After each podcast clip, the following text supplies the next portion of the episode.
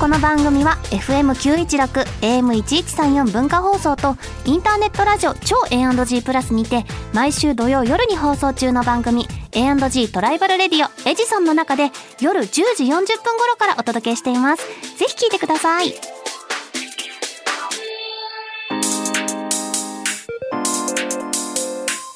週刊秋田書店ラジオ編集部こんばんは週刊秋田書店ラジオ編集部編集部員の赤崎千夏ですこんばんは同じく編集部員の伊藤健人です漫画が大好きな私たちが編集部員となって秋田書店の漫画作品の魅力をお伝えしていく番組それが週刊秋田書店ラジオ編集部それでは早速メールを紹介します、うんラジオネームトゲありトゲなしトゲトゲさんからいただきました、はいトゲトゲ赤崎さん伊藤さんこんばんはこんばんはトゲ先日紹介されていた浦安鉄筋くだらねえ店に行ってきましたおー自分の青春ともいえる大好きな作品の世界に入り込んだような気分になれて、うんテンション爆上がりでした改めて連載30周年おめでとうございますうーんということでね浦安鉄筋家族いいっすよね自分のこう青春時代を共に過ごした作品のさ作品展って、なかなかあることじゃないから、ねえすごい嬉しい気持ちになれる、ね30周年ですからね、うんだからやもっうぱ、ね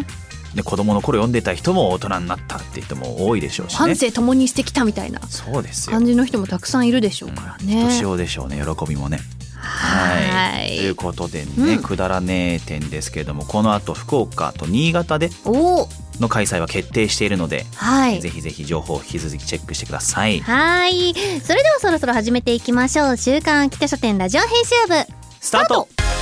この番組は秋田書店の提供でお送りします。週刊秋田書店編集部会議ここからは様々なテーマに沿って取り上げた漫画作品を編集部員の私たちがあれこれ掘り下げていくコーナーです。今回のテーマはこちらマフィアアクションコメディうーん。コメディマフィアでアクションでコメディとなはんか相反するもののような感じがしますけどね。はいどんな作品なんでしょうかう。んコメディーな世界に足を突っ込んでますかコメディな世界に足あああありましたか最近コメディチックな出来事は。最近コメディチックだった出来事ですか、うん。あん 最近コメディコメディかなんかコメディ毎日コメディのような感じはしますけどなんかねそうなのなんか糸源のイメージとしてさ割と同じテンションでこう生きているイメージなのね私のまあ中で、そうですねギュンってテンション上がったりする瞬間ってあるの糸源って、テンション上がる瞬間はう、ん、まあ、自分の心の中ではめっちゃあるんですけど、うんそれを表にまで出している時というのはそんなにないなんか糸源がすごいはしゃいでるところって見たことないなーってあんまりコメディチックな感じがしないよねそうかうん、なんか私なんかさ、そういですつねもなんか愉快に生きてるみたいな、だから僕もだから心の中ではあ僕も赤崎さんみたいに生きられたらなって思っ嘘だよ 絶対に嘘だよ思っとるわい嘘だよ嘘だ思よっとんじゃいそうじゃあなんか面白いことがあったら「わーはーはー」って言ってね。今面白かった。 じゃあそんな糸犬にもね、はい楽しみにしていこうと思いますが。そんなマフィアアクションコメディというテーマで取り上げるのは別冊少年チャンピオンにて好評連載中の参りました入間くん IF エピソードオブマフィアです漫画は広じゃ先生原案が西修先生参りました入間くん公式スピンオフ暴力や犯罪は当たり前の貧民街スラムで育った心優しい少年入間瀕死状態で倒れていたマフィア組織バビルのドン・サリバンを助けたことで入間の運命の歯車が動き出す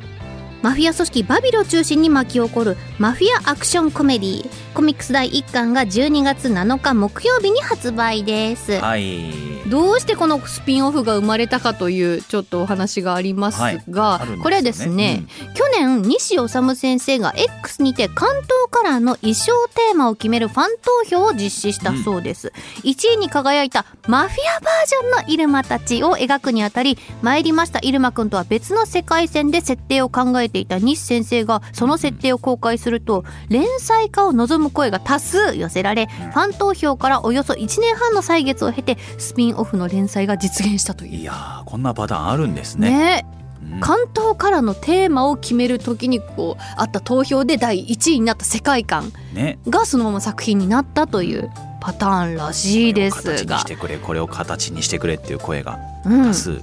や言うもんですねだからね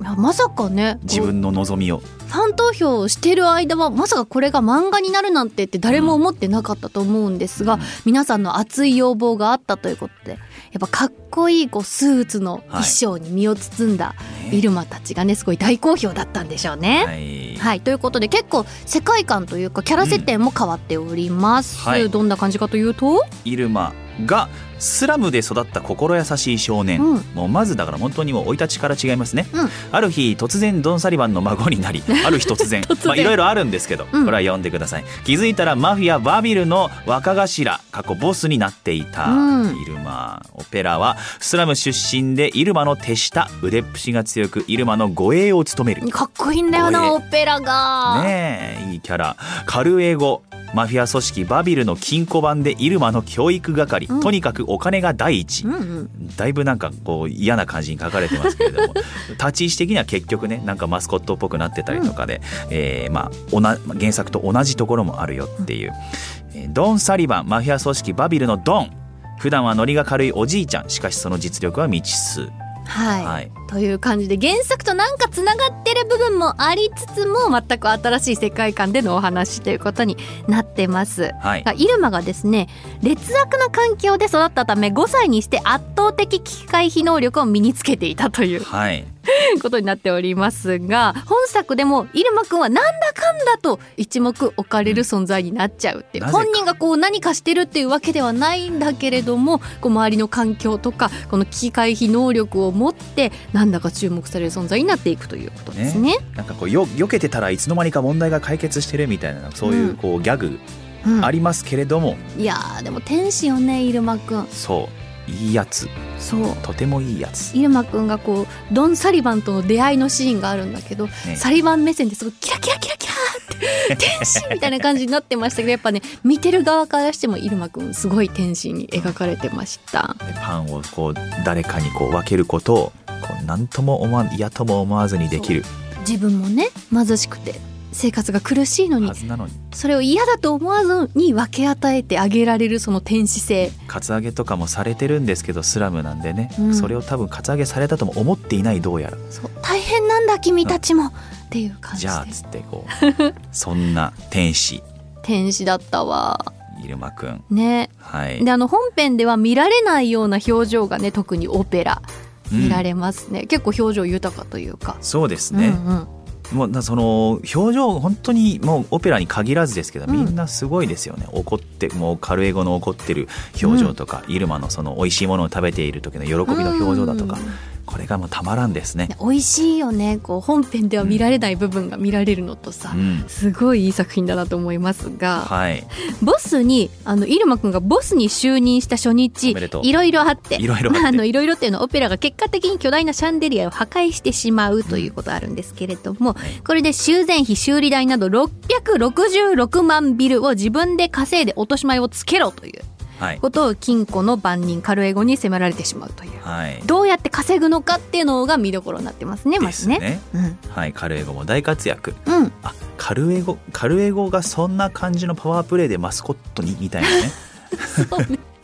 まさかの展開っていう はい。この伏線ここで回収されるんだっていうのはありましたけれどもでしたね、はいそんなエピソードもありつつ、うんあとは大都市ウォルターシティへ挨拶回りにやってきたイルマくん一行、うんカムカムファミリーの長よろずやカムカムを狙う数々の敵をかわしながらなんとか同盟契約を継続継続するといううん話もありますけど、だからもうアクションもすごかったですねこの回は、ねえうすんごい激しかったですけれどもやっぱねその激しいアクションに伴ってかっこいいのがこのスーツ姿はいあやっぱマーフィアだからスーツアクションねそうこのスーツの着こなしがそれぞれ違うっていうのが私すごいツボでしたね。はいそっかそこまで見てなかったなそうオペラとカルエゴはもうすごくかっこよくバシって着こなしてるんだけど、オペラはちょっと着崩してる、はいでカルエゴは結構ネクタイぴっちり締めてるみたいな、うんそういうところの違いぜひ見てほしいの違うんとだイラマくんのスーツがかわいいかわいい白いスーツな白のそう白いで中にぼ帽子もあってねのサスペンダーついてんのあ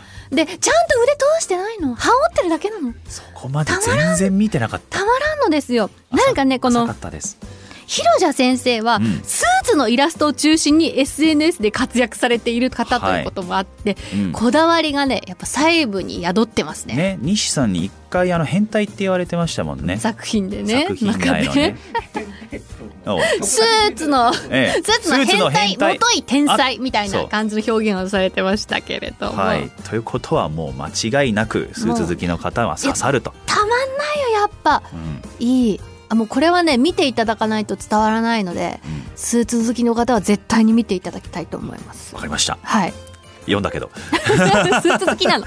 スーツそこまで細かいディティールまで全然見てなかったからそうこはダメだよこれスーツ見ないとこの作品そうはかう、んはいあのねぶっちゃけで言うともうねあの入間くんの元々の話分かんなくても全然楽しめるあーそれはそうですねそれはそう本当にねここから入っても全然いいと思います、もうそうそうそう逆輸入もできうんるこのこっちから入って本編の方入ってもう絶対面白いから、はい読んでいただきたいなと思います、はいちょっとだけねそのちょっとずつキャラクターの造形も違ったりするので、うんオペラの耳の形とか入間くんのアホ毛とかにも注目してもらいたいなというふうに思います、 2本になってる、うんはい、そして巻末ではアスモデウスの姿も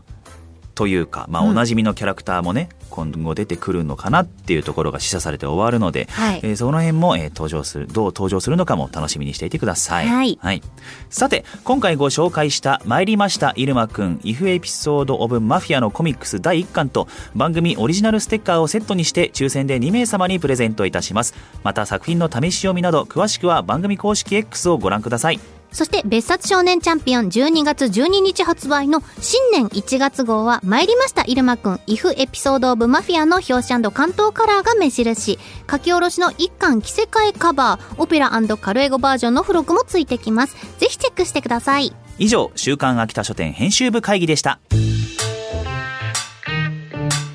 週刊秋田書店ラジオ編集部エンディングですちなみにあいのマフィアが第1位になった投票なんですけど他の選択肢ではスーツ貴族アクドルっていうのがあったらしいアクドル悪魔のアイドルってことかなドルそれもいいよねそうですねなんかみんなでアイドルフリフリな感じなのかちょっと韓流アイドルみたいなあー感じのバキバキなそういう選択肢もねあり感まじすなねのかっていうのもあるしなんかいろんな世界観見てみたいなって思います、はいさて次回はヤングチャンピオンで好評連載中の院内警察アスクレピオスの蛇を大特集なんとゲストには原作の酒井勉先生をお迎えしますお楽しみに番組ではリスナーのあなたからのお便りもお待ちしていますメールアドレスは秋田アットマーク JOQR.net akita アットマーク JOQR.net までお気軽にお寄せくださいまたこの番組のアーカイブがポッドキャスト QR その他各ポッドキャスト配信サービスにてお聞きいただけます詳しくは番組公式 X をご確認くださいそれではお時間になりました週刊北書店ラジオ編集部お相手は赤崎千夏と伊藤健人でしたまた来週この時間にお会いしましょうバイバイこの番組は秋田書店の提供でお送りしました